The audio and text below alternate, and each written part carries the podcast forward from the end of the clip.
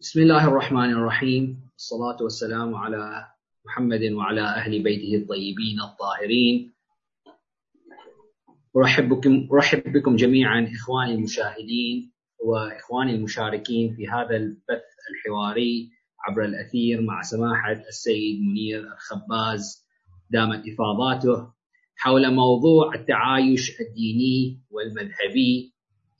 آه، هل هو مبدا ديني ام ضروره وذلك في اطار منهج الامام الحسين الامام الحسن عليه السلام في التعايش مع الاخر.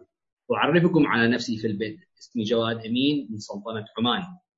واود في البدء ان ارفع اسماء ايات التبريك والتهنئه لمقام صاحب العصر والزمان ومراجعنا الكرام وجميع المسلمين والمسلمات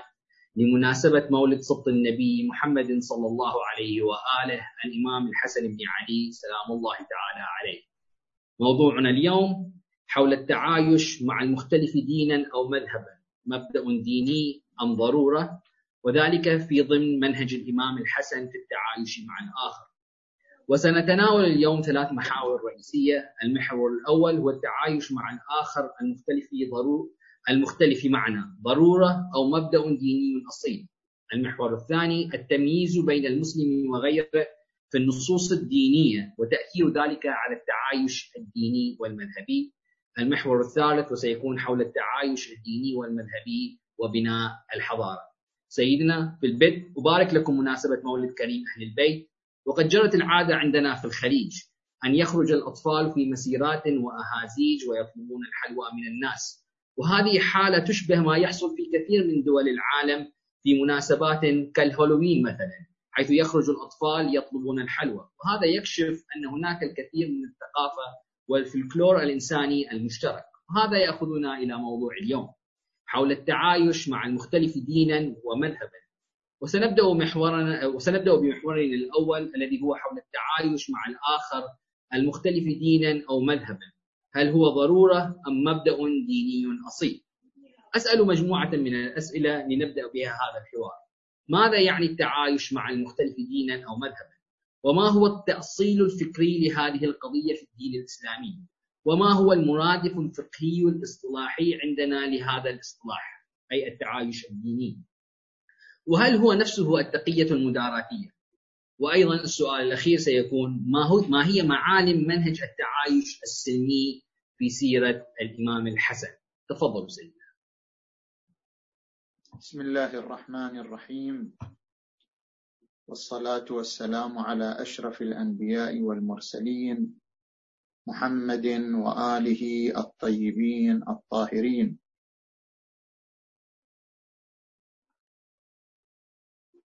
أبارك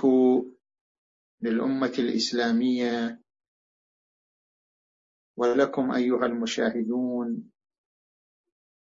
ولكم أيها المتابعون ذكرى ميلاد الإمام الحسن الزكي صلوات الله وسلامه عليه رزقنا الله وإياكم زيارته وفي الآخرة شفاعته ولا حرمنا الله وإياكم خدمة محمد وآل محمد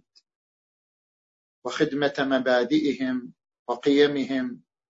صلوات الله وسلامه عليهم أجمعين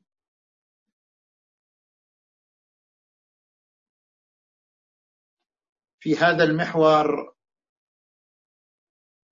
أتعرض لنقاط ثلاث النقطة الأولى ما هي الأصول والدعائم القرآنية لمبدا التعايش مع الاخر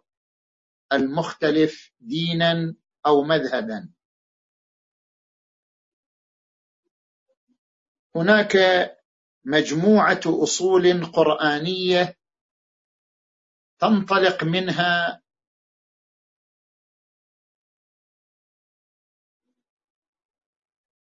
مبدئيه التعايش مع المختلف دينا او مذهبا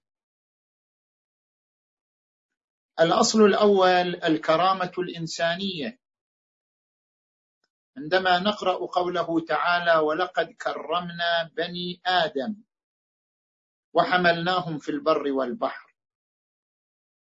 نفهم من الآية أن الإنسان بما هو إنسان بغض النظر عن لونه أو عرقه أو دينه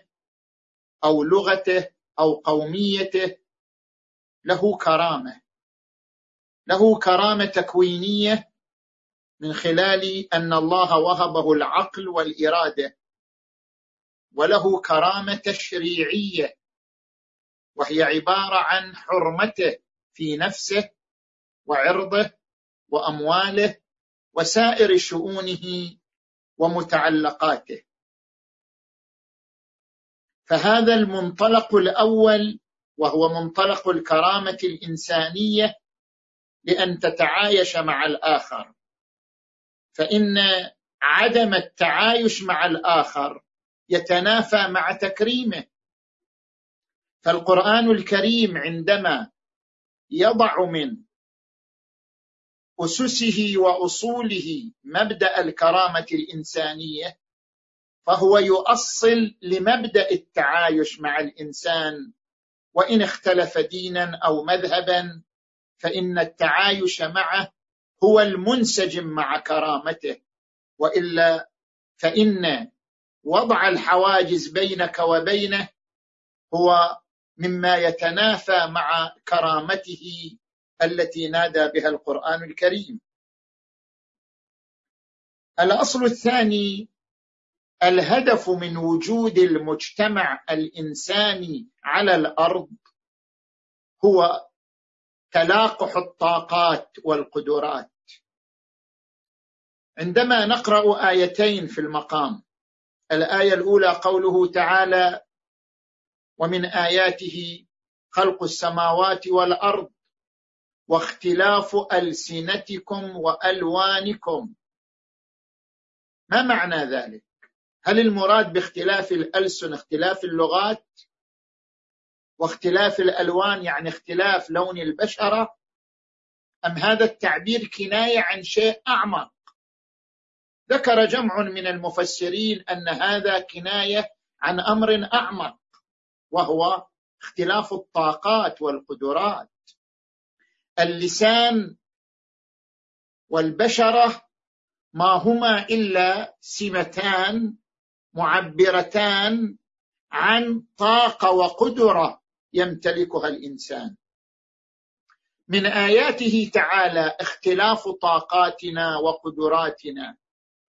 هناك من يمتلك طاقه ذهنيه هناك من يمتلك طاقه جسديه هناك من يمتلك طاقه روحيه هناك من يمتلك موهبه فنيه هناك من يمتلك قدره تحليليه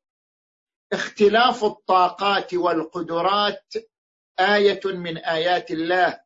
لان كلها مظاهر لابداعه وعظمته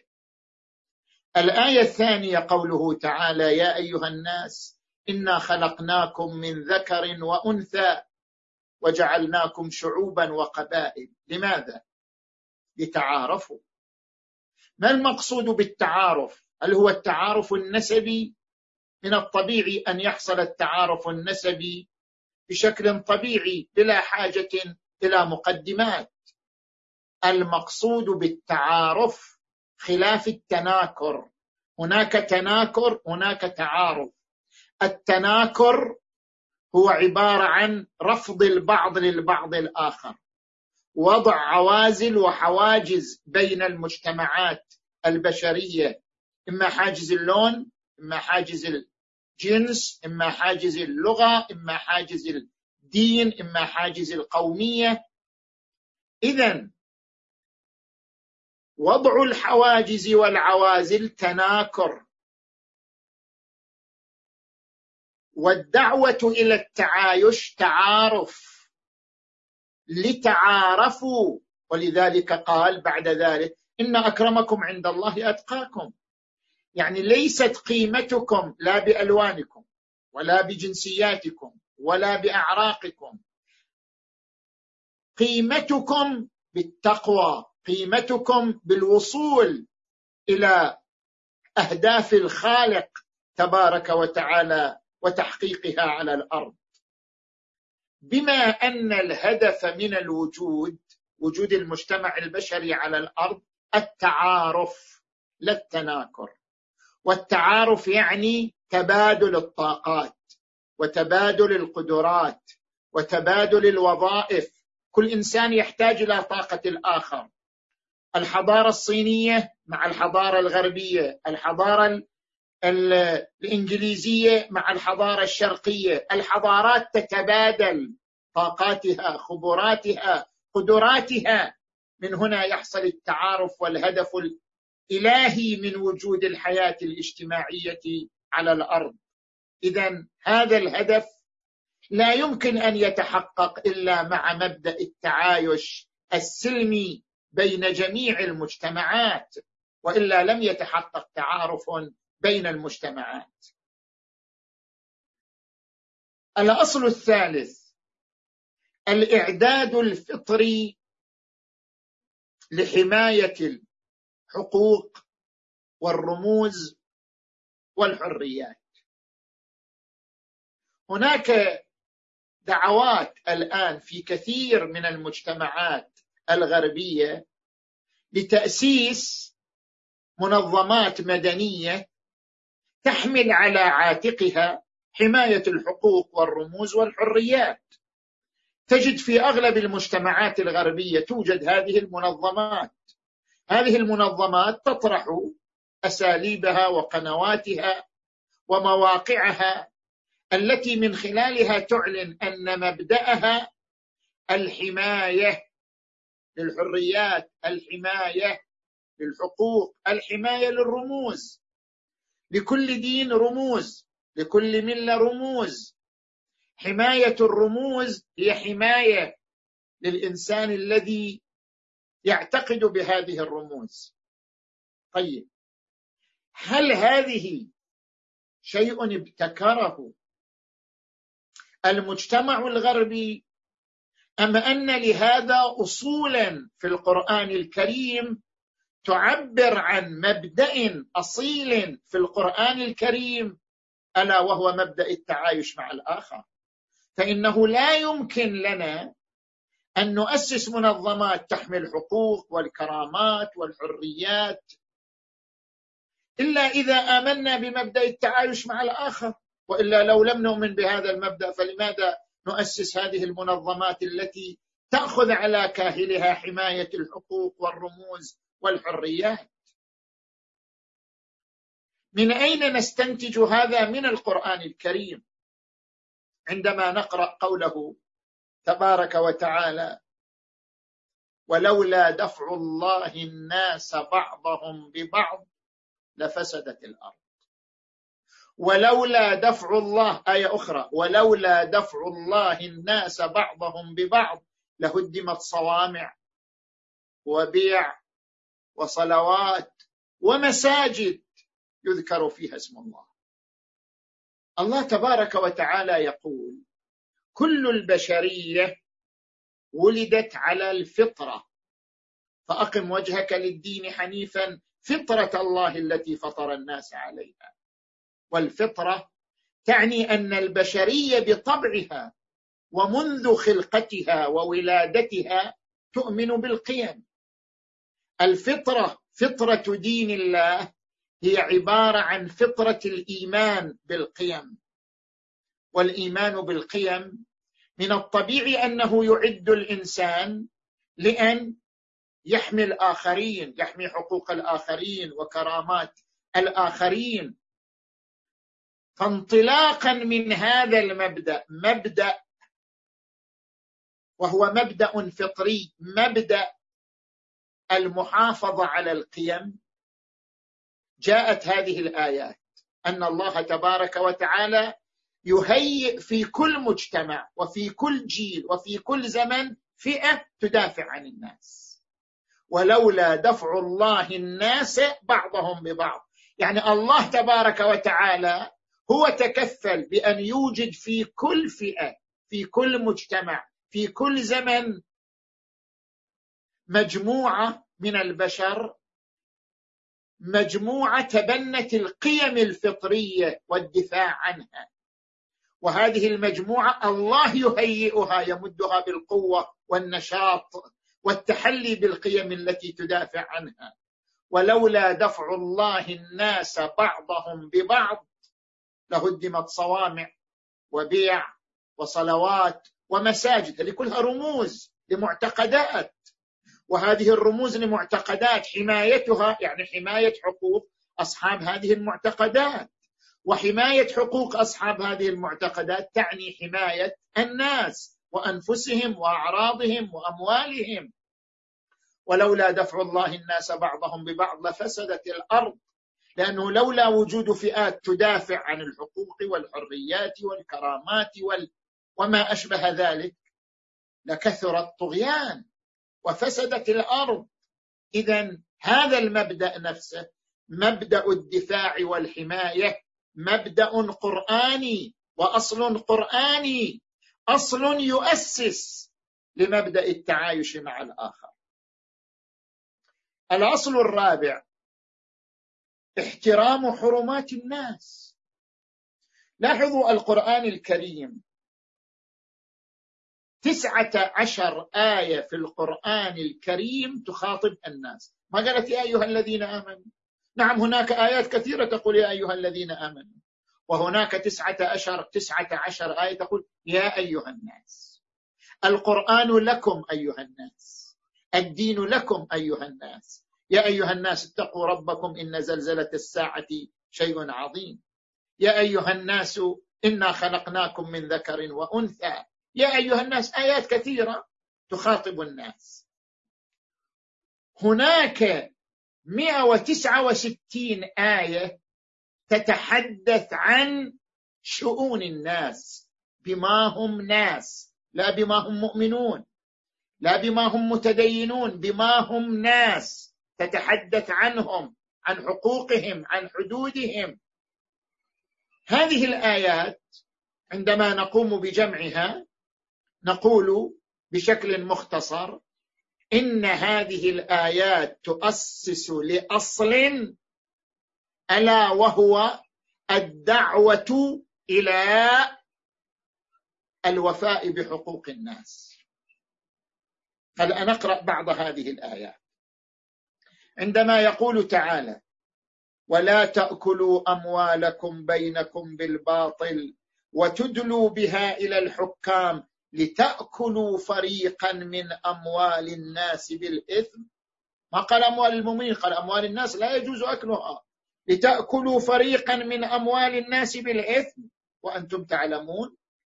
وقال تبارك وتعالى والذين ينفقون في السراء والضراء والكاظمين الغيظ والعافين عن الناس يعني الله يأمرنا بأن نعفو عن الناس عن إساءاتهم مهما كانوا متوافقين معنا ام مختلفين معنا عندما يقول تبارك وتعالى ان الله يامركم ان تؤدوا الامانات الى اهلها واذا حكمتم بين الناس بين الناس ان تحكموا بالعدل من حق كل انسان توفير العداله له اختلف معنا دينا او مذهبا او اي شيء اخر وان تحكموا واذا حكمتم بين الناس ان تحكموا بالعدل واعظم من ذلك كله حينما نقرا هذه الايه التي تصور لنا مدى احترام القران والدين للنفس البشريه ومدى تاصل كرامه وحرمه النفس البشريه في القران الكريم من قتل نفسا بغير نفس او فساد في الارض فكما فكأنما قتل الناس جميعا ما قال قتل المؤمنين أو المسلمين قتل الناس يعني حرمة النفس البشرية تعادل أعظم جريمة قتل النفس البشرية وهتك حرمتها تعادل أعظم جريمة وهي قتل الناس جميعا لأن قتل الناس جميعا أفظع جريمة لذلك مثل بها فكأنما قتل الناس جميعا وقال ومن احياها فكانما احيا الناس لاحظوا قوله تعالى فاوفوا الكيل والميزان ولا تبخسوا الناس اشياءهم ولا تفسدوا في الارض بعد اصلاحها وقال ولا فاوفوا الكيل والميزان ولا تبخسوا الناس اشياءهم ولا تعثوا في الارض مفسدين الاصل الخامس ان الهدف من وجود الدين ليس هو فقط اعطاء حقوق المؤمنين به واعطاء حقوق المتدينين به وانما الهدف من وجوده اقامه العداله والقسط على الارض كلها لاحظوا قوله تعالى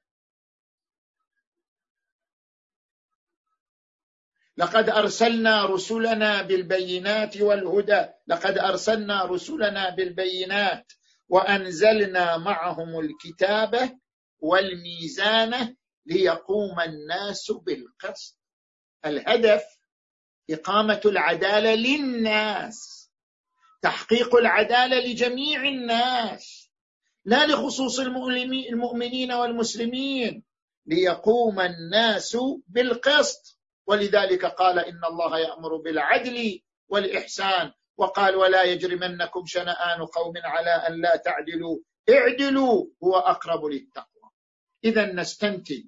من كل هذه الأصول القرآنية أن التعايش مع المختلف دينا أو مذهبا التعايش معه مبدأ قرآني وليس ضرورة لا لأن المسلمين مضطرون إلى أن يتعايشوا مع الآخر لا يعني إذا ما اضطروا يعني ما يتعايشوا لا لأن هناك ظروف قاسية تفرض علينا التعايش مع الآخر لا لأن التعايش السلمي مع المختلف معنا مبدأ قرآني ينطلق من كرامة الإنسان ينطلق من الهدف القراني لوجود الحياه البشريه ينطلق من احترام حرمات الناس بحسب ما تعرضنا لمجموعه من الايات القرانيه ينطلق من هدف وجود الدين وهو اقامه العداله على الارض هذا هذه النقطه الاولى في هذا المحور النقطه الثانيه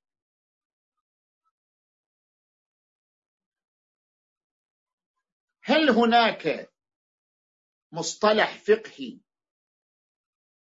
يتناول هذا المبدا الا وهو مبدا التعايش السلمي نعم ما هو ذلك المصطلح الفقهي المصطلح الفقهي هو اصاله الاحترام المحقق الهمداني من اعاظم فقهائنا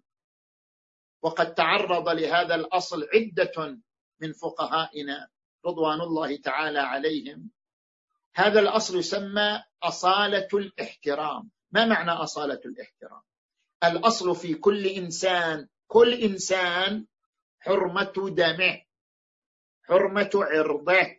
حرمه ماله الا اذا ثبت انه انسان محارب والا الاصل حرمته هذا الاصل الفقهي هو يؤسس او هو يتضمن مبدا التعايش السلمي مع الاخر لان الاصل في كل انسان حرمته في دمه في عرضه في امواله هذا الاصل الا وهو اصاله احترام الانسان له مبادئ قرانيه تعرضنا لها هو مبادئ ايضا عقليه الفقهاء الذين يقولون يحرم مخالفه النظام ماذا يقصدون بالنظام كل القوانين الموجوده في الدول التي يكون الهدف منها حفظ الانفس حفظ الاعراض حفظ الاموال قوانين البلديات قوانين المرور قوانين وزاره الصحه قوانين وزاره التربيه والتعليم قو... كل القوانين التي اسست لاجل حفظ الانفس، حفظ الاعراض، حفظ الاموال، حفظ حقوق الناس، حفظ حريات الناس، حفظ كرامات الناس. هذه يحرم مخالفتها، لما؟ يحرم مخالفتها لان في عدم رعايه هذه القوانين فساد الارض واذا حصل اختلال النظام وانحل عقد النظام البشري على الارض تعرضت الحياه الاجتماعيه على الارض لاندثار الانفس والاعراض والاموال لاحظوا المجتمعات التي تحصل فيها الحروب كيف تتحول اذا العقل البشري يحكم بضروره حفظ النظام لان في حفظ النظام حفظا للحياه الاجتماعيه على الارض وفي اختلال النظام اندثار الانفس والاعراض والاموال هذا الحكم العقلي هو منطلق فتوى الفقهاء بحرمه مخالفه النظام مضافا للاصول القرانيه التي تعرضنا لها والقران الكريم يقول ومن الناس من يعجبك قوله في الحياه الدنيا ويشهد الله على ما في قلبه وهو الد الخصام واذا تولى سعى في الارض ليفسد فيها ويهلك الحرث والنسل والله لا يحب الفساد نجي الى النقطه الثالثه المنهج الحسني بمناسبه ذكرى ميلاد الامام الحسن الزكي عليه السلام المنهج الحسني في دعم وتأسيس مبدأ التعايش السلمي مع المختلف الإمام الحسن منهجه مو منهج تعايش سلمي بس أعظم أرقى من هذا الإمام الحسن في منهجه وهو امتداد لمنهج رسول الله صلى الله عليه وآله ارتقى بالمجتمع البشري من مبدا التعايش السلمي الى مبدا التراحم والتحابب مو فقط اعيش وياك بلغه السلم بل بل ارحمك بل احبك انطلاقا وارتقاء بمبدا التعايش السلمي الى مبدا التراحم والتحابب بين ابناء المجتمع البشري كيف هناك سمات ثلاث في شخصيه الامام الحسن السمه الاولى الكرم كريم اهل البيت وكان قد قاسم ربه ثلاث مرات في حياته يعني ثلاث مرات في حياته يتبرع بنصف ثروته نصف أمواله حتى كان يمسك نعلا وينفق نعلا آخر كرم لا حدود له السمة الثانية الحلم لا يرد على مسيء ولا يواجه مسيء هو المصداق الاجلى لقوله تعالى وعباد الرحمن الذين يمشون على الارض هونا واذا خاطبهم الجاهلون قالوا سلاما واذا مروا باللغو والذين لا يشهدون الزور واذا مروا باللغو مروا كراما الإمام الحسن يلحقه رجل شامي يشتمه يشتم أباه الإمام الحسن يسكت عنه ويمنع الناس أن يتكلموا إلى أن ينتهي من شتمه يلتفت إليه يقول هذا أظنك غريبا ولعلك اشتبهت فينا فإن كنت طريدا آويناك وإن كنت جائعا أشبعناك وإن كنت عطشا أرويناك فهلا حولت رحلك إلينا ونزلت ضيفا علينا فإن لنا منزلا رحبا وجاها عريضا ومالا وفيرا كلمات رقيقة تؤصل لنا مبدأ التراحم والتحابب والتعاطف بين المختلفين لا مبدا التعايش السلمي فقط والسمه الثالثه الصلح الذي قام به الصلح ومو مجرد اتفاق سياسي بين الحسن وبين معاويه لا الصلح انطلق من مبدا الا وهو مبدا المحافظه على جسم المجتمع الاسلامي من إراقة الدماء وانتهاك الأعراض الإمام الحسن عندما يقول إن الأمر الذي اختلفت فيه أنا ومعاوية هو حق لي تركته لإصلاح أمر الأمة لإصلاح أمر الأمة وحقن دمائها إذا هذه السمات الثلاث كرم حلم سلم صلح سلم محافظة على سلمية المجتمع هذه السمات الثلاث من أين تنطلق كلها تنطلق من روح واحدة عندما نريد أن نحلل يعني نقوم بعملية تحليلية لهذه السمات الثلاث ما هو منطلقها نجي إلى علم النفس الفلسفي نجي إلى آه، مصطلح العرفاء في علم النفس الفلسفي كل هذه السمات ثلاث تعود الى روح واحده هي الروح الغيريه هناك روح انانيه لا تفكر الا في نفسها في الجيب في البطن في الوساده الناعمه في الشهوات في الغرائز زين للناس حب الشهوات من النساء والبنين والقناطير المقنطره من الذهب والفضه والخيل المسومه والانعام والحرث ذلك متاع الحياه الدنيا هناك انفس لا تفكر الا في ذاتها تحوم حول ذاتها الجيب والجنس والبطن والراحه وهناك انفس لا تفكر الا في غيرها ولا تنام حتى تقضي حقوق الاخرين هذه الانفس تسمى بالروح الغيريه الروح الغيريه هي التي ترقى بمبدا التعايش السلمي الى مبدا التراحم والتعاطف وقد كان الامام الحسن روحا غيريه لانه روح غيريه ينفق بلا حساب على الناس لانه روح غيريه يعفو عن كل من يسيء اليه لانه روح غيريه ينادي بمبدا السلم فان جنحوا للسلم فاجنح لها وتوكل على الله وبحسب تحليل العرفاء يسمونه الرحمة الرحمانية الله تبارك وتعالى له رحمة رحيمية ورحمة رحمانية الرحمة الرحيمية وزعها بين كل خلقه كل إنسان في قلبه ذرة من الرحمة على الأقل يرحم نفسه يرحم أهله لكن الرحمة الرحمانية تميز بها تبارك وتعالى هذه الرحمة الرحمانية بسم الله الرحمن الرحيم هذه الرحمه الرحمانيه وضع لها مظاهر وهم الانبياء والرسل والائمه ومن اجل مظاهرها الحسن الزكي الحسن الزكي قطعه من الرحمه الرحمانيه يمثل رحمانيه الله على الارض من خلال كرمه وحلمه وسلمه وجميع خصاله العظيمه الكريمه اذا نحن ننطلق من المنهج الحسن الذي هو منهج النبي محمد صلى الله عليه واله الذي قال عنه تعالى وما ارسلناك الا رحمه للعالمين لنقول ان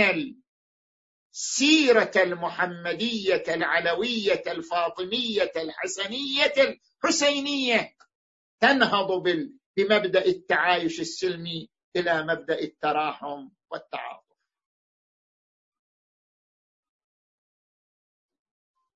احسنتم سيدنا على هذا الجواب المفصل آه، آه، وكان في هذا الجواب مجموعه من الامور التي اسمعها لاول مره سيدنا منكم يعني مبادئ جدا جميله اترك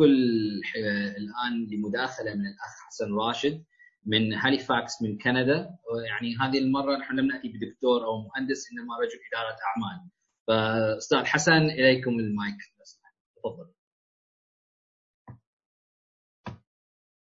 السلام عليكم سماحة السيد والإخوة الكرام والسادة المشاهدين وأسعد الله أيامكم بكل خير إن شاء الله آه، سماحة السيد الكثير منا يستخدم مصطلحي التعايش السلمي والتسامح الديني كمصطلحين مترادفين لنفس المعنى هل هناك فرق بين مفهوم التعايش السلمي بين الأديان ومفهوم التسامح الديني حياكم الله أخانا العزيز الأستاذ حسن راشد من كندا هذه مداخلة جدا مهمة عندما نتكلم عن الفرق بين مصطلح التعايش السلمي الاجتماعي ومصطلح التسامح الديني ما هو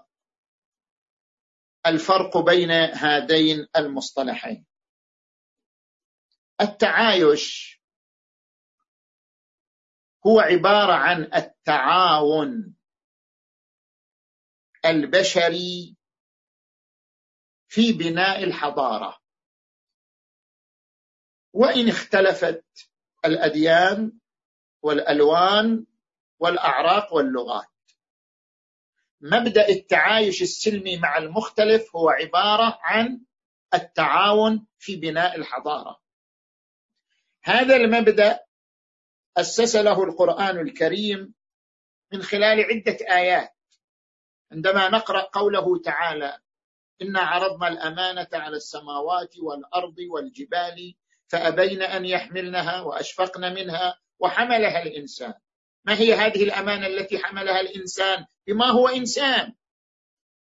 اعمار الارض واقامه الحضاره عليها قال تبارك وتعالى اني جاعل في الارض خليفه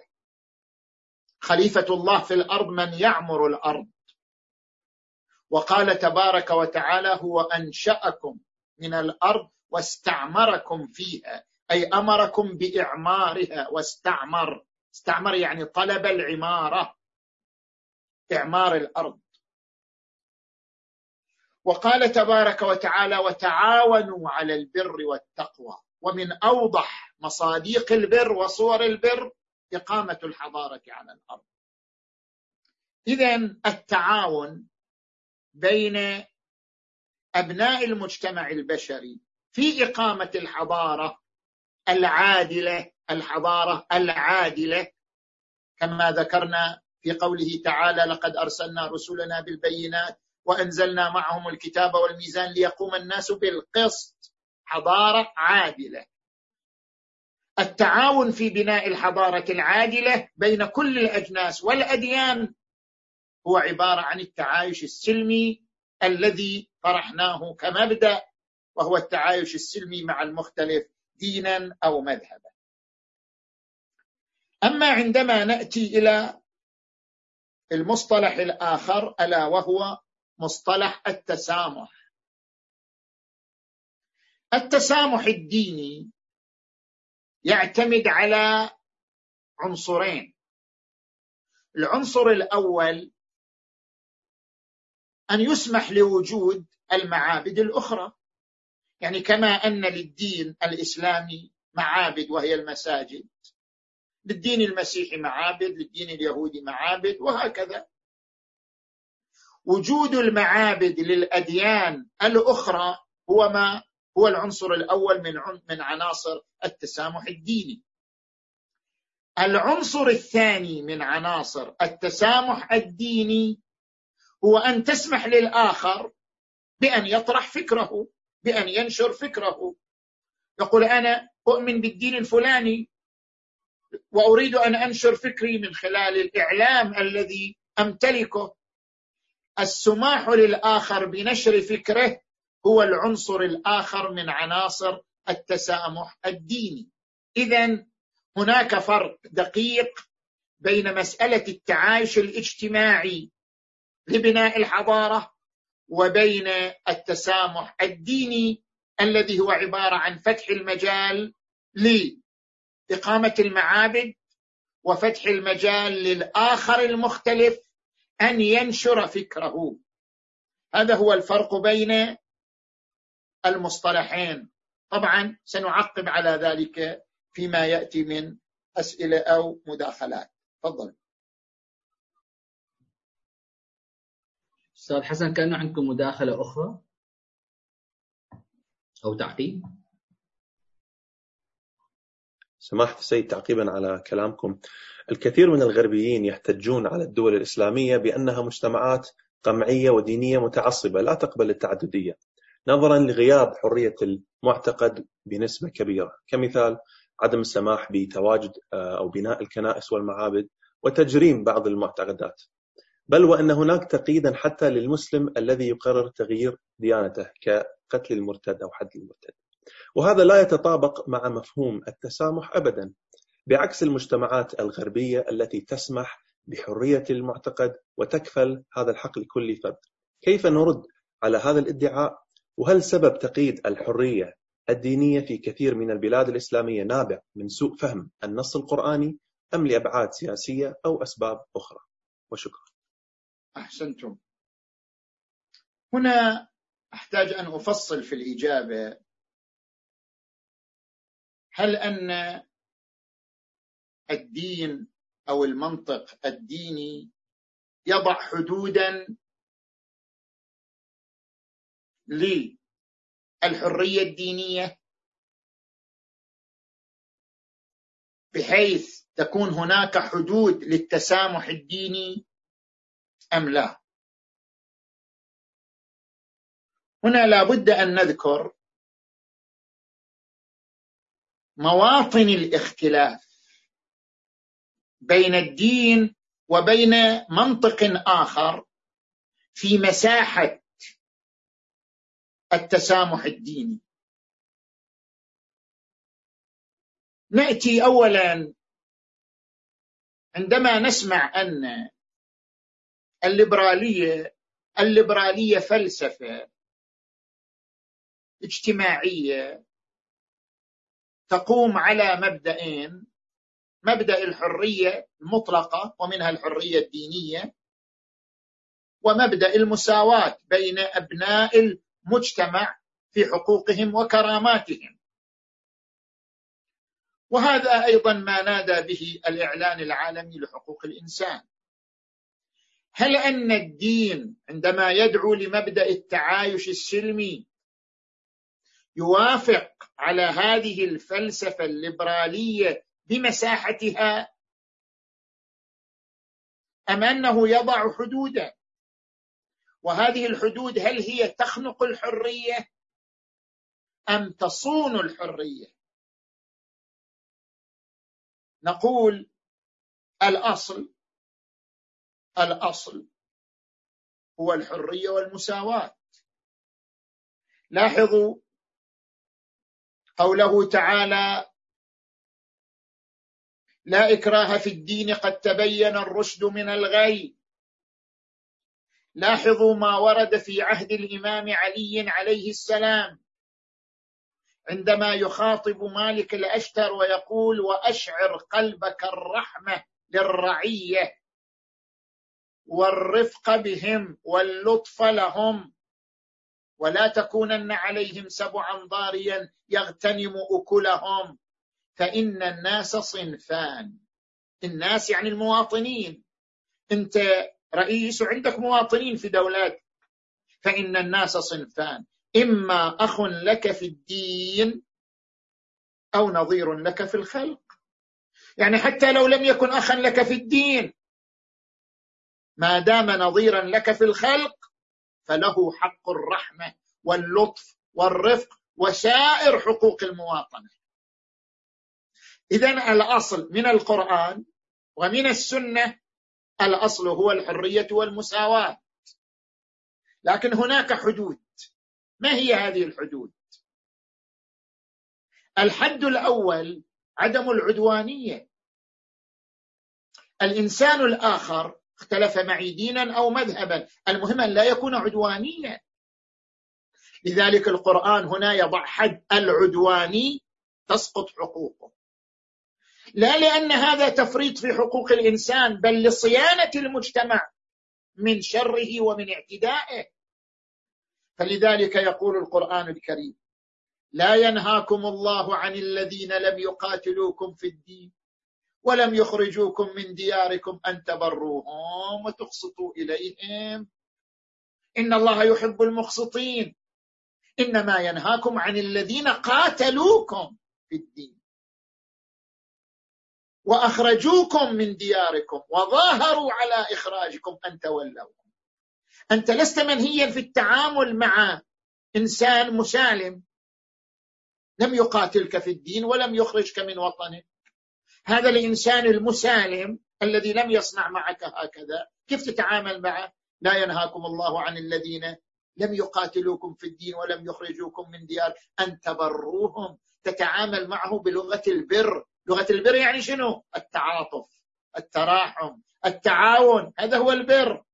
ان تبروهم وتقسطوا اليهم تتعامل معه بالعداله والقسط اذا الحد الاول ان لا يكون عدوانيا وانما لا يعطى حقوقه هذا العدواني لان في ذلك صيانه للمجتمع عن شره واعتدائه الحد الثاني ان لا تتنافى بعض الحريات مع كرامه الانسان الانسان حر لكن هل هو حر ان يهدر كرامته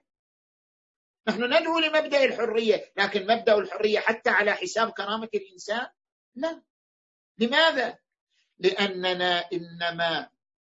نعطي الانسان الحريه حفظا لكرامه الاصل والكرامه اعطاء الانسان حريته حريته في التعبير حريته في الدين حفظا لكرامته بما ان الاصل هو الكرامه اذا لا يمكن ان تكون الحريه على حساب الكرامه لا يمكن ان تكون الحريه مهدره للكرامه هذا غير ممكن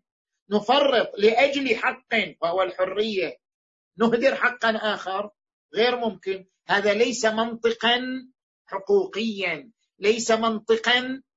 عقلانيا التفريط بمفردة حقوقية لأجل مفردة أخرى فلذلك نقول لو أن الإنسان أصر على طقوس تتنافى مع كرامته عبادة الفأر مثلا عبادة الحيوان مثلا عبادة الحجر عبادة الشجر نقول هذه الطقوس تتنافى مع كرامة الإنسان لماذا؟ لأن الإنسان أكرم من هذه الأشياء وأعظم منها هي سخرت لخدمته فكيف ينقاد لها بالعبودية والخضوع اقرأ قوله تعالى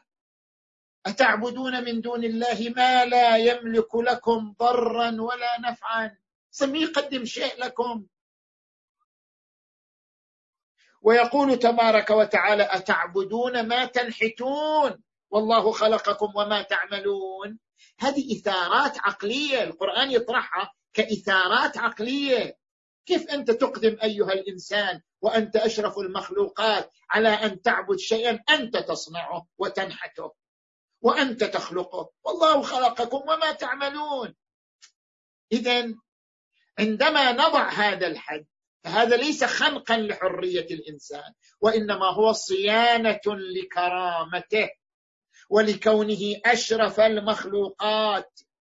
نظير لو يجيك مجتمع يقول لك احنا ما نريد مستشفيات لو اصرت فئه من الناس على رفض قوانين الصحه ورفض المستشفيات والمطبات هل لهم الحريه في ذلك نقول لا حريتهم ما يحفظ كرامتهم اما اذا وصلت الحريه الى حد تتنافى مع كرامه الانسان كان ترفض فئه من الناس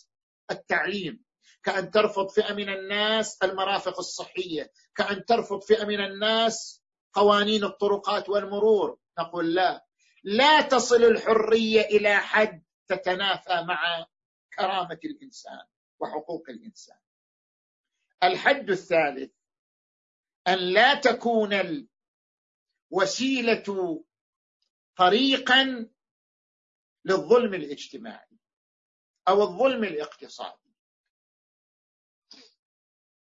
نجي نمثل للظلم الاجتماعي نجي نمثل للظلم الاقتصادي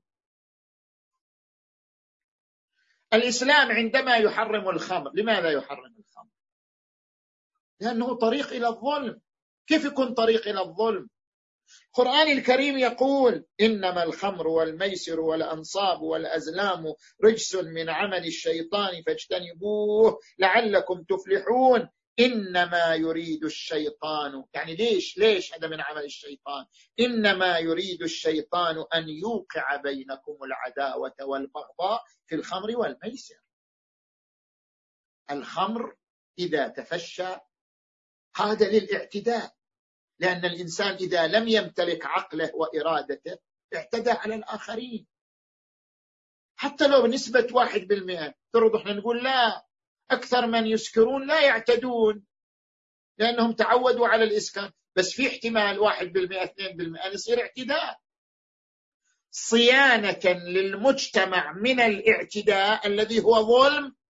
حرم الخمر حتى بنسبة واحد بالمئة يكفي نسبة واحد بالمئة لتحريم الخمر صيانة للمجتمع عن وقوع الاعتداء والظلم لماذا الإسلام يحرم الربا عندما نقرأ الآية المباركة وهي قوله تعالى يا أيها الذين آمنوا ذروا ما بقي من الربا إلى أن يقول فإن تبتم فلكم رؤوس أموالكم لا تظلمونه ولا تظلمون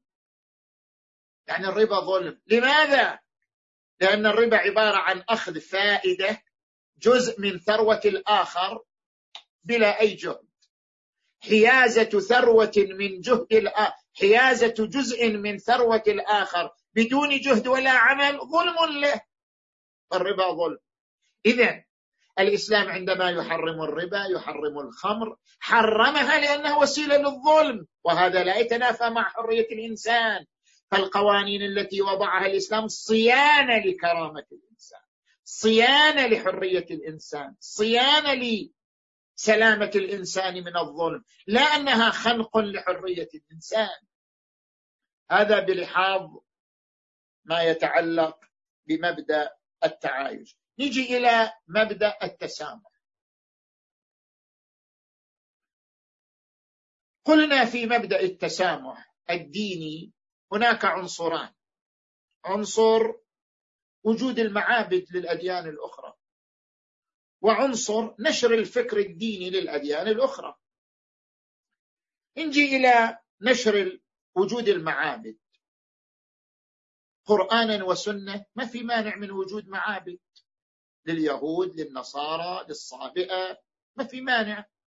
القرآن الكريم نفسه قرأنا الآية قبل قليل ولولا دفع الله الناس بعضهم ببعض لهدمت صوامع وبيع وصلوات ومساجد جعلها في عرض واحد صوامع والبيع صومعه للمسيحي البيعة لليهودي صلوات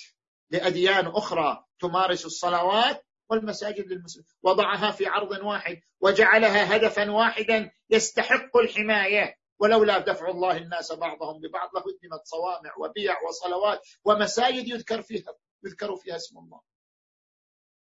وورد أن أمير المؤمنين عليا عليه السلام عندما رجع من بعض حروبه مر على كنيسة أو صومعة فقال له بعض أصحابه هذا مكان طالما عصي فيه الله قال ما يعني لا تقل هكذا قل هذا مكان طالما عبد فيه الله لأنه عصي فيه الله إذا من حيث المبدأ لا مانع نجي إلى العنصر الثاني هل من حق الآخر أن ينشر فكره والإعلام مو بيدنا حتى نقول من حقه لو من حقه أوه وسائل الإعلام مفتوحة الكلام وين أن ينشر فكره الديني في دائرتي الخاصه في مجتمعي الخاص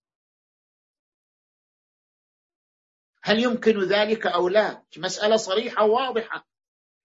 هل يسمح الدين الاسلامي بان ينشر الاخر دينه وفكره في الدائره الخاصه ينشرها في الدائره العامه بكيفه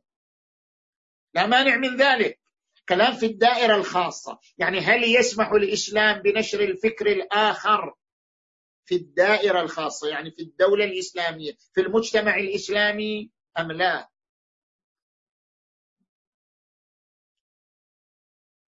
قد يقول قال شنو المانع منه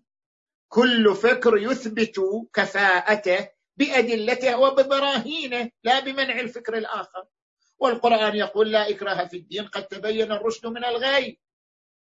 ما دام الرشد إلى أدلة والغي إلى أدلة وأدلة الرشد أقوى شنو المانع لا إكراه في الدين قد تبين الرشد من الغي هذا من حيث المبدأ صحيح ولكن لابد أن نلاحظ هنا منطلقات ثلاثة جعلت حدودا لنشر الفكر في الدائرة الخاصة لا في الدائرة العامة لابد أن نفرق بين الأمرين المنطلق الاول الصيانه للنبعه الانسانيه الفطريه الانسان ولد على الفطره ما معنى ولد على الفطره فأقم وجهك للدين حنيفا فطرة الله التي فطر الناس عليها الإنسان ولد على الفطرة ومعنى أنه ولد على الفطرة يعني ولد وهو عنده نزعه نحو القيم الفطريه والقيم الفطريه تعني الايمان بالله لان الانسان بنزعته يؤمن ان لكل معلول عله ولكل مسبب سبب فلهذا الوجود سبب لا محاله هذا الايمان فطري في الانسان الايمان بالقيم الاخرى بالصدق بالعداله بالامانه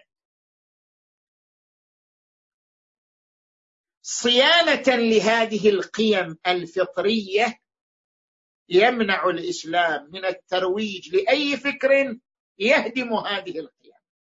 في الدائره الخاصه اتكلم مثلا ترويج الالحاد او ترويج الشذوذ يمنع من ذلك في دائرته الخاصه صيانه للنبعه الفطريه لدى الانسان الآن العالم كله انت هل يسمح العالم بانتشار النازية من جديد أبدا ليش لماذا لا يعطي هؤلاء حريتهم لماذا العالم لا يسمح لهؤلاء الفئة من البشر أن ينشروا فكرهم وهو فكر النازية لأنهم يعتبرون أنفسهم أفضل الناس ومتميزين على الناس لماذا لا يسمح لهم أليس هذا خنقا لحريتهم لماذا العالم يمنع من انتشار من نشر الفكر النازي لماذا لانه يتنافى مع القيم الفطريه صيانه القيم الفطريه تقتضي من اجل ان نصون القيم الفطريه لابد ان نحد من هذه الحريه حريه التعبير في نشر الفكر النازي لا يسمح العالم كله بنشر المخدرات كل العالم يحارب انتشار المخدرات لا يسمح بنشرها لا فكرا ولا سلوكا ولا تداولا لماذا لانها تهدم تهدم الوجود البشري وتتنافى مع اجلى قيمه فطريه وهي ان يمتلك الانسان نشاطه وقدرته على بناء الحياه وهذه تهدم قدرته على بناء الحياه اذا كما ان العالم يحارب فكر النازي كما ان العالم يحارب الترويج للمخدرات فكرا او سلوكا او تداولا لان كل ذلك يتنافى مع الصيانه للنبعه الفطريه للانسان كذلك يمنع الاسلام في دائرته الخاصه نشر الالحاد او نشر ما يتنافى مع القيم البشريه ومن الناس من يشتري لهو الحديث ليضل عن سبيل الله بغير علم ويتخذها هزوا أولئك لهم عذاب مهين المنطلق الثاني الذي يطرحه الدين المحافظة على النسيج الاجتماعي كيف يعني المحافظة على النسيج الاجتماعي أنتم أيها الإخوة في الغرب وتعرفون وهذا الأمر كل يعرفه من يزور الغرب يعرف هذا أغلب العواصم الغربية تمنع بناء المساجد في السنتر في الداونتون في قلب المدينة تمنع لماذا؟ أغلب العواصم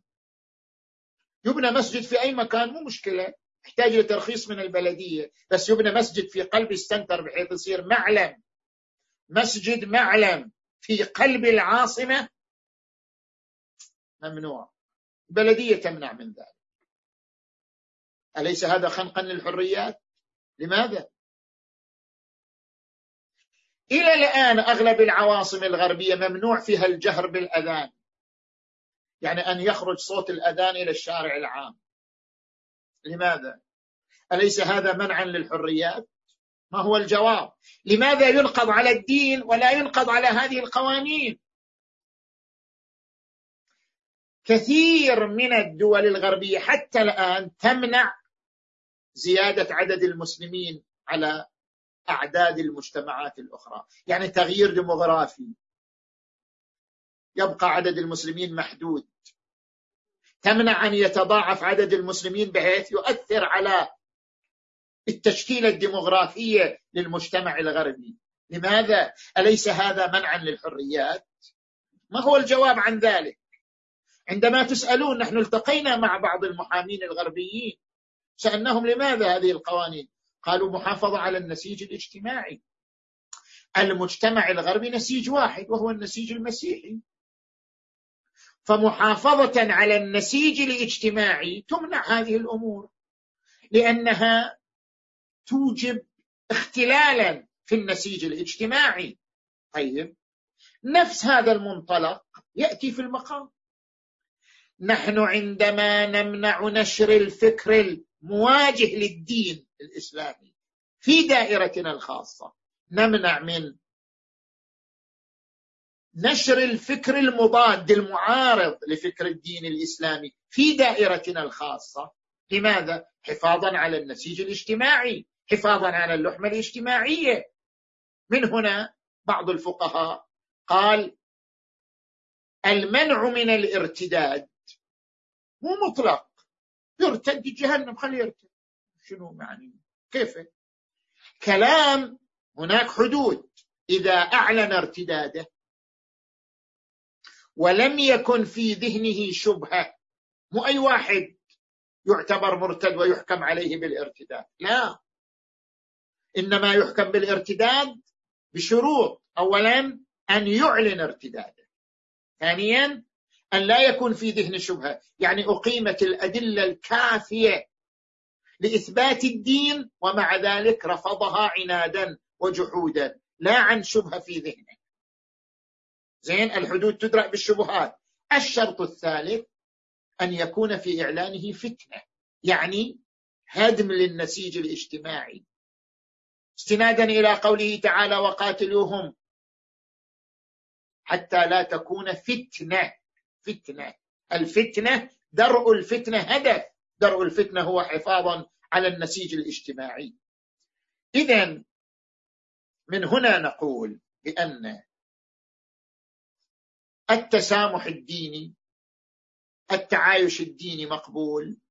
وهناك حدود هي صيانه للحريه الانسانيه والتسامح الديني ايضا مطلوب ومقبول ولكن هناك ايضا حدود في دائرتنا الاسلاميه الخاصه هذه الحدود التي وضعناها في دائرتنا الاسلاميه الخاصه انطلاقا من مبادئ عالميه محافظه على النبعه الفطريه محافظه على النسيج الاجتماعي نعم سيدنا احسنتم آه، على على الجواب المفصل للاخ حسن آه، سيدنا فقط أود أن انبهكم أن مضت علينا ساعة آه، تقريبا عندنا نص ساعة أخرى آه، ضمن الحوار وعندنا مجموعة من المداخلات المداخلة القادمة مع الدكتور وائل الخطيب من أمستردام من هولندا دكتور تفضل السلام عليكم جميعا السلام عليكم سعاده السيد عليكم بارك لكم هذه الولادة المباركة إن شاء الله سيدنا إذا ننظر إلى التعايش من جهة أخرى ومن جهة آه، المتدين الذي يعيش ببلاد ثقافتها لا دينية أو تعتمد على آه، دين غير دين الإسلامي وهي والمجتمع مليء بالانحرافات كظاهرة المثليين أو آه، الانحراف الفكري مثلا فما هو واجب ما هو الواجب الذي يقع على هذا المتدين في باب مثلا الأمر بالمعروف والنهي عن المنكر وهل للتقية دور وكيف يتعامل الإنسان مع المجاهر بالمعصية في هذا الإطار وتوصية المعصوم باستقبال أهل المعصية بوجوه مكفهرة مثلا وهذا من ممكن أن يسبب إحراج للمتدين مع رب العمل أو في المجتمع آه، الأعم وفي هذا السياق أيضا أننا نرى في مدارس آه، الابتدائية خاصة وأطفالنا إذا يذهبون إلى المدارس والثقافة الدينية المسيحية الموجودة فالاحتفالات التي آه، تقام بالمدارس هي احتفالات مسيحية فما هو الموقف آه، من المتدين اتجاه هذه الاحتفالات ومشاركة أطفالهم بها شكرا جزيلا أحسنتم دكتورنا دكتور وائل من هولندا على هذه المداخلة طبعا الدكتور جواد أمين من سلطنة عمان خلاص قيدني بعد قال ما بقى إلا نصف ساعة وأنا يعني مضطر أن أختصر في الأجوبة إذا أنا أقول أولا هناك فرق بين الأمر بالمعروف وبين الإرشاد إلى الخير والدعوة إلى الخير هناك عنوانان طرحهما القرآن الكريم العنوان الأول الدعوة إلى الخير قال تعالى ولتكن منكم أمة يدعون إلى الخير الدعوة إلى الخير أن ترشد الإنسان الآخر إلى مواطن الخير سواء كان خير فكري تطرح عليه الفكر الجميل القيم الإنسانية أو خير سلوكي أو خير عملي الدعوة إلى الخير وهناك امر بمعروف ونهي عن المنكر لمن يعتقد طبعا عندك انسان يعتقد بان هذا منكر ومع ذلك يمارسه هنا ياتي الامر بالمعروف والنهي عن المنكر فعندما نتعامل مع المختلف معنا دينيا هذا ليس من باب الامر بالمعروف والنهي عن المنكر هذا من باب الدعوه الى الخير هو لا يرى هذا منكر يعني هو لا يرى العلاقة الجنسية منكرا بحسب دينه ليست منكرا هو بحسب دينه طبعا بحسب دينه الذي هو يقول عنه بحسب دينه أو بحسب مبدئه لا يرى هذا منكرا شرب الخمر لا يراه منكرا العلاقة لا يراها منكرا آه، وما أشبه ذلك فأنا عندما أبادر إلى نصيحته هذا النصح ليس من باب الأمر بالمعروف والنهي عن المنكر ولا تنطبق عليه الشروط الفقهية للأمر بالمعروف والنهي عن المنكر الأمر بالمعروف لمن يعتقد أنه معروف والنهي عن المنكر لمن يعتقد أنه منكر ويقوم به عصيانا لذلك الأسلوب في التعامل معه هو أسلوب الدعوة إلى الخير ولتكن منكم أمة يدعون إلى الخير وهذه الدعوة جعل القرآن لها حدودا حيث قال ادعو إلى سبيل ربك بالحكمة والموعظة الحسنة الحكمة يعني من خلال البرهان العقلي أنت عندما تدعوه إلى سبيل الله ادعوه عبر براهين ادعوه عبر منطق عقلائي لا عبر الوعظ والزجر لأنه لا يؤمن بذلك فلا بد أن تكون الدعوة عبر الحكمة يعني عبر المنطق العقلي والعقلائي عبر البرهنة والاستدلال ادع إلى سبيل ربك بالحكمة والموعظة الحسنة الموعظة الحسنة يعني الموعظة التي تنفذ إليه من خلال ما يعتقد به لابد أن تقرأ هذه إحنا عندنا يعني مشكلة حتى في مجتمعنا الإسلامي وهي أن الأمر بالمعروف والنهي عن المنكر مسألة ارتجالية أي واحد نراه عنده معصية قلنا من باب الأمر بالمعروف والنهي عن المنكر الأمر بالمعروف والنهي عن المنكر احتاج لدراسة مسألة الأمر بالمعروف والنهي عن المنكر في قوله تعالى كنتم خير أمة أخرجت للناس تأمرون بالمعروف وتنهون عن المنكر الأمر بالمعروف والنهي عن المنكر يحتاج إلى دراسة ما هي المعروف ما هو المعروف وما هو المنكر ما هي الاساليب الناجعه في التاثير على الاخر ما هي شخصيه الاخر لا يمكنني ان انفذ للاخر ما لم اتعرف على شخصيته ما يؤثر فيه وما لا يؤثر فيه من هنا جاءت كلمه والموعظه الحسنه الموعظه الحسنه هي الموعظه المؤثره الناشئه عن دراسه مسبقه لشخصيه هذا الانسان والأساليب المؤثرة فيه هذا أولا إذا لم يمكن ذلك بمعنى أن الدعوة إلى الخير غير ممكنة لأنها تخلق مضادة تخلق مواجهة لا يجب على الإنسان ذلك الإنسان يبقى في إطار التعايش السلمي مع الآخر وان ارتكب الاخر المعاصي وان استطاع هذا الانسان ان ان يدعوه الى الخير ويدعوه الى سبيل ربه بالبرهان العقلي والمنطق العقلائي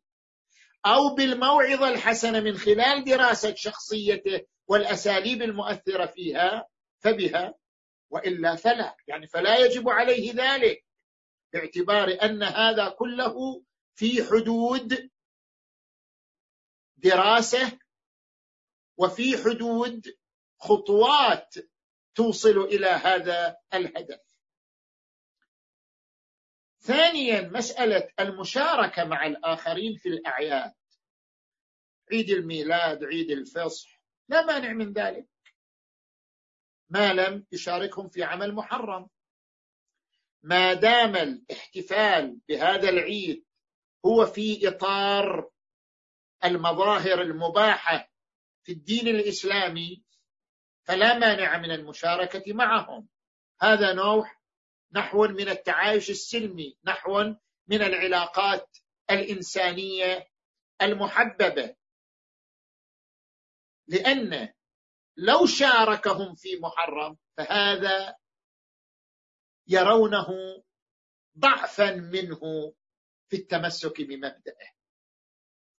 لذلك المشاركه معهم في اي مظهر محرم ليس فقط لانه محرم بل لانه يحدث سمعه سيئه عن المسلمين وهو انهم لا يلتزمون بمبادئهم ويقدمون علاقاتهم الاجتماعيه على مبادئهم احسنتم سيدنا آه عندنا مداخله مع دكتور مصطفى الحماد دكتور آه المايك عندكم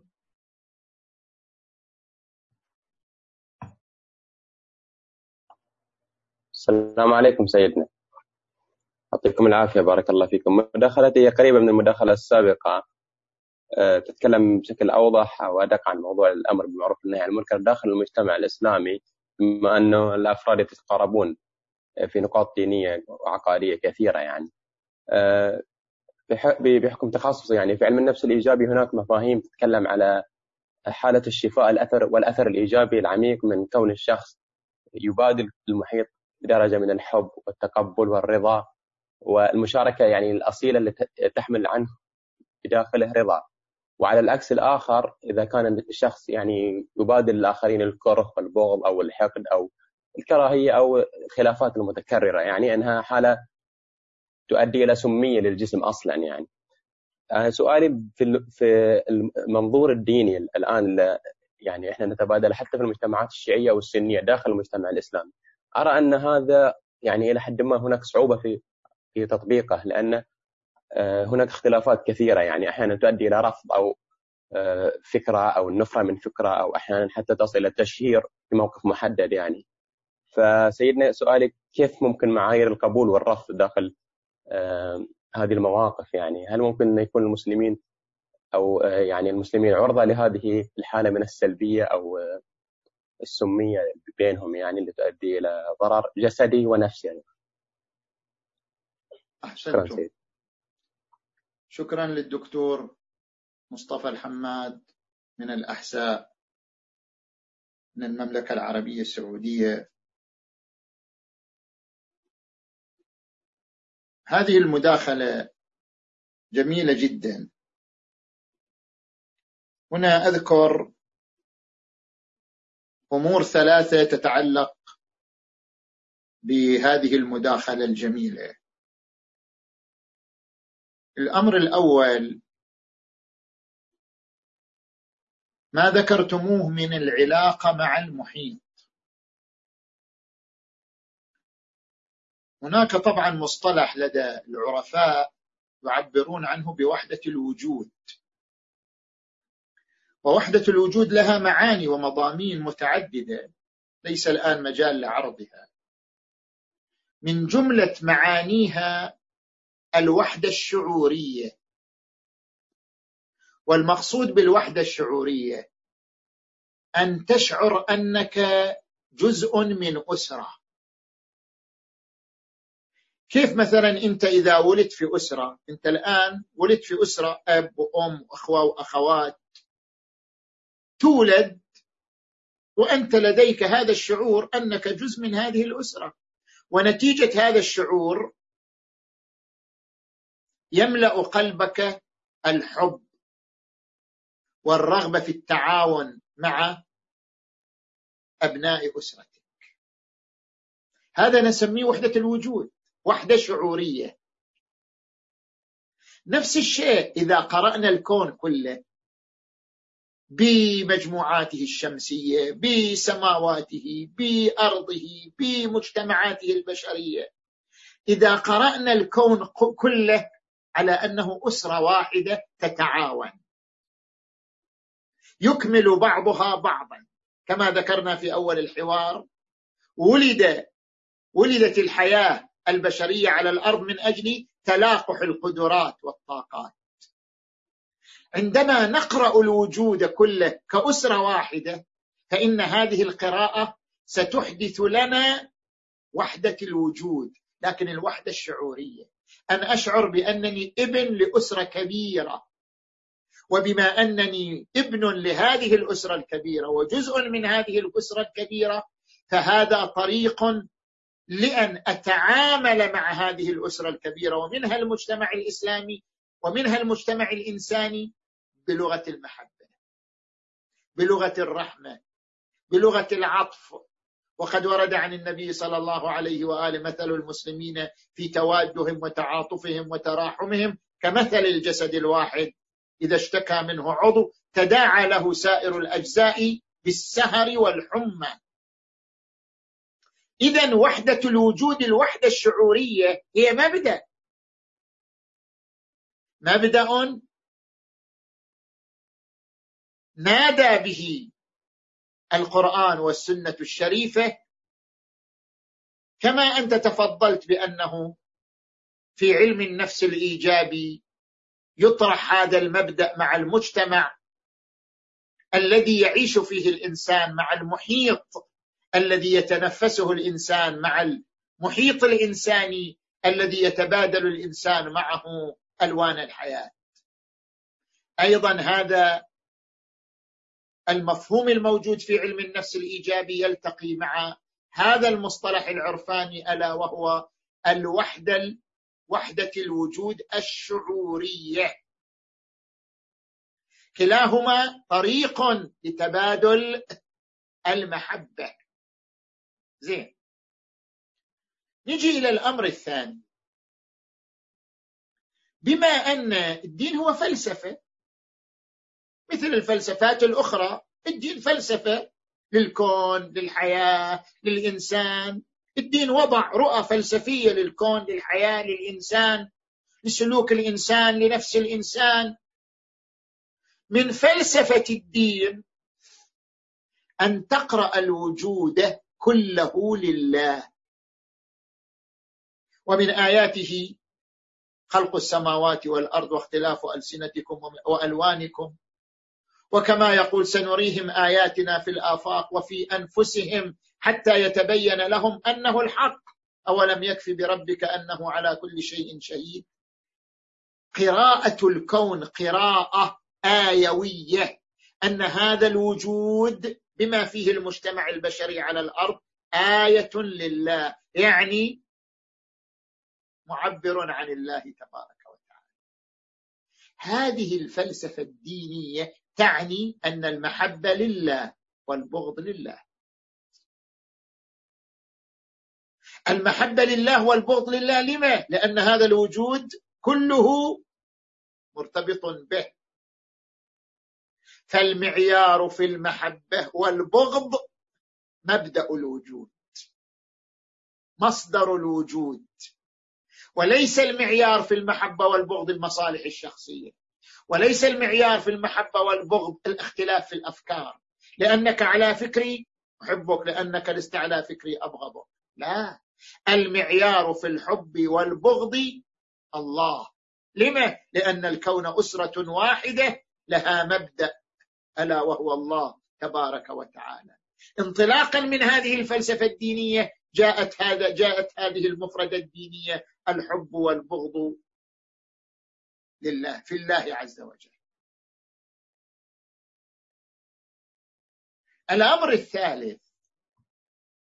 هنا نقطة عندما نقرأ قوله تعالى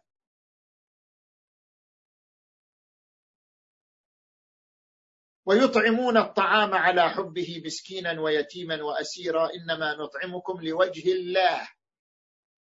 لا نريد منكم جزاء ولا شكورا نحن نراكم جزءا منا وانتم ونحن جزء منكم فنحن كمحيط بشري اسره واحده نتعاون فيما بيننا ونتبادل المحبه والتراحم لاجل الله انما نطعمكم لوجه الله وجه الله هو هذه القيم الفطريه التي خلقنا عليها وولدنا عليها وهذا يوصلنا الى فكره مهمه ونتيجه مهمه اننا لا نبغض الشخص وانما نبغض عمله الذي يعد عدوانا لله العاصي نحن نبغض معصيته لا نبغضه من يطرح فكرا عدوانيا نحن نبغض الفكر الذي يطرحه لا نبغضه هذا تأصيل تأصيل وهو الفرز بين بغض الفكرة وبغض الإنسان بين بغض السلوك وبغض الانسان بما ان الكون اسره لله تبارك وتعالى فالمعيار في الحب والبغض هو الله وبما ان المعيار في الحب والبغض هو الله اذا يتمركز البغض للعمل والفكره لا للانسان الذي قام بذلك الا ان يكون ظالما او جاحدا او ناصبيا فالبغض لذاته ومن هنا نقول بان هذه التباينات او هذه الاختلافات ليست معيارا في الحب والبغض والعاصي عندما يفعل المعصيه فنحن نبغض معصيته لاننا نبغضه وبالتالي لاننا نحبه نأمره بالمعروف وننهاه عن المنكر لأننا نريد أن نصونه عن خطر المعصية نأمره بالمعروف وننهاه عن المنكر فالأمر بالمعروف والنهي عن المنكر رسالة لصيانة الإنسان الفاعل للمنكر عن الوقوع في خطر المنكر احسنتم سيدنا سيدنا عندنا تقريبا حوالي آه، خمس الى عشر دقائق فقط باقيه آه، آه، وعندنا مداخله اخيره في هذا المحور فاتوقع نكتفي بهذا المحور والمداخله الاخيره من الاخ صالح وبقيه المحاور ان شاء الله ندعها ليوم اخر اخ صالح تفضل صالح صالح المهندس صالح من سلطنه عمان شكرا دكتور السلام عليكم سماحه السيد وأسعد الله ربكم في ذكرى ولادة الإمام المجتبى آه، سماحة السيد بشكل عام نجد في المجتمعات المؤمنة أنها تحرص على التعايش مع المختلف في الدين أو المختلف آه، في المذهب أكثر من الحرص على التعايش بين المؤمنين أنفسهم يعني لا نجد نفس الحرص في التعايش مع الآخرين مثل التعايش مع المؤمنين خصوصا عندما تنشأ بين أفراد المجتمع بعض الاختلافات الفكرية فكيف تنظرون سماحتكم إلى هذه الحالة بين المؤمنين القرآن الكريم دعا إلى الوحدة وأن هذه أمتكم أمة واحدة وأنا ربكم فاعبدون وقال القرآن الكريم ولا تنازعوا فتفشلوا وتذهب ريحكم وقال القرآن الكريم إنما المؤمنون إخوة وقال القرآن الكريم يا أيها الذين آمنوا اجتنبوا كثيرا من الظن إن بعض الظن إثم ولا تجسسوا ولا يغتب بعضكم بعضا أيحب أحدكم أن يأكل لحم أخيه ميتا فكرهتموه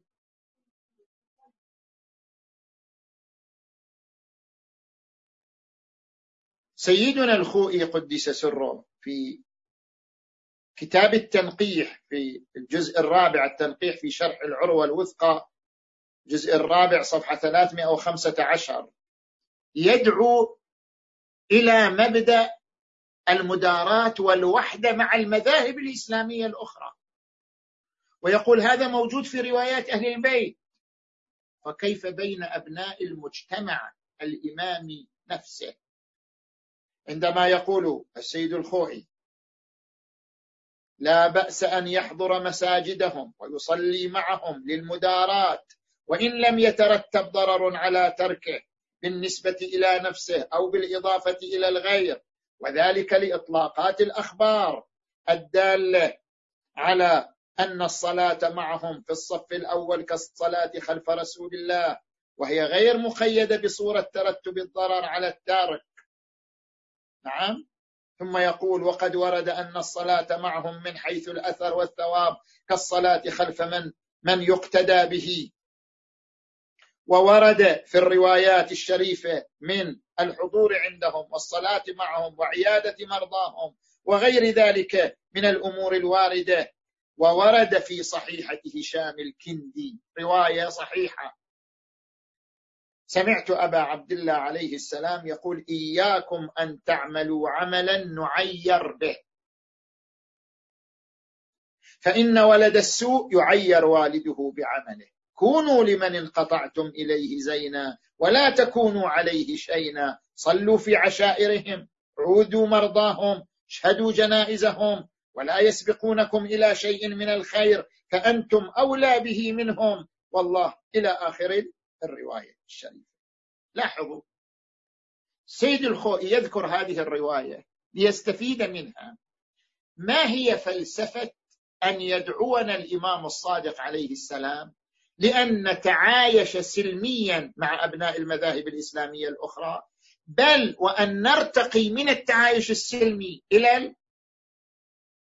التراحم إلى التقارب إلى وحدة الكلمة إلى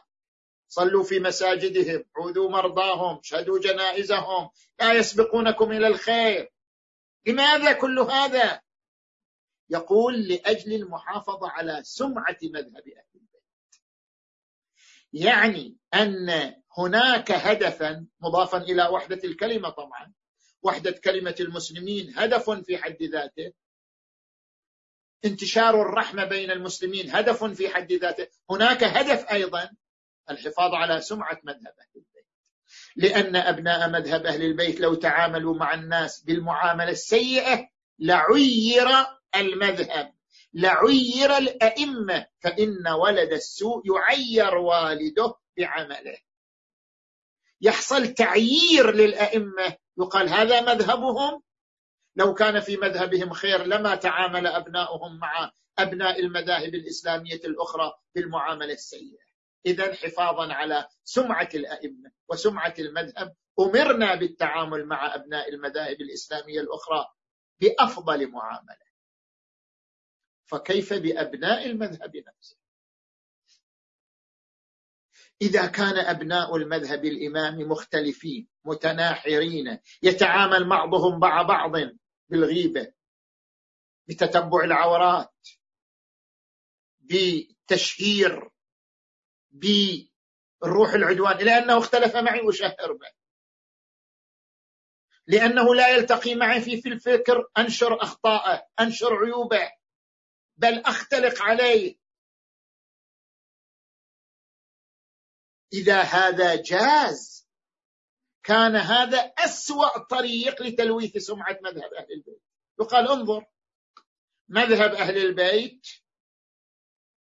ابناء هذا المذهب اعداء ابناء هذا المذهب يختلف مع بعضهم مع البعض الاخر اختلافا الى حد العداوه والقطيعه اذا كان الائمه يامرون بالتعامل مع ابناء المذاهب الاخرى حفاظا على سمعه اهل البيت فمن باب اولى للمحافظه على سمعه اهل البيت ان يعي ابناء المذهب الامامي في ان يتعاملوا مع بعضهم البعض بلغه الاخوه بلغه الرحمه بلغه التعاطف بلغه الاحترام لا لغه التشهير لا لغه نشر الاساليب آه، السيئه لا لغه الاساءه والتعمد في الاساليب العدوانيه فان هذا كله يتنافى مع الاهداف التي رصد اليها اهل البيت واسس لها اهل البيت صلوات الله وسلامه عليهم اجمعين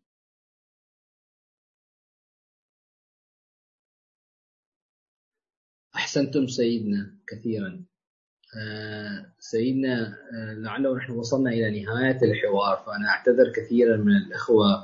الأستاذ علي الفضلي والأستاذ علي الجشي والدكتور علاء آه، شهاب لأن كان لديهم دليل مداخلات المحاور القادمة في محورين آخرين ولعله نؤجل هذا المحور وجميع المداخلات المتعلقة بهذا المحور إلى جلسة قادمة هل لديكم تعليق أخير سيدنا قبل أن ليس عندي تعليق يعني أنا هم أعتذر منهم كثيرا لأنني أطلت في الإجابات وكنت أقصد التأصيل لمثل هذه آه، المفردات فأعتذر أيضا ما سمح الوقت لتلقي مداخلات الأخوة وإن شاء الله في الحلقات الآتية من الحوارات نستمع إلى مداخلاتهم و يكون في ذلك النفع إن شاء الله للجميع والحمد لله رب العالمين الحمد لله رب العالمين سيدنا في الختام نشكركم كثيرا على وقتكم وجهدكم وهذه الإجابات التأصيلية واقعا والتي ردت على جزء كبير من التساؤلات في هذا في هذا البحث ونشكر جميع الإخوة المشاركين والمستمعين والمشاهدين على حضورهم وصبرهم على ساعة ونصف من البحث الشيق مع سماحة السيد آه، منير والى لقاء اخر ودمتم موفقين جميعا ونسالكم الدعاء والسلام عليكم ورحمه الله وبركاته. في امان الله حفظكم الله.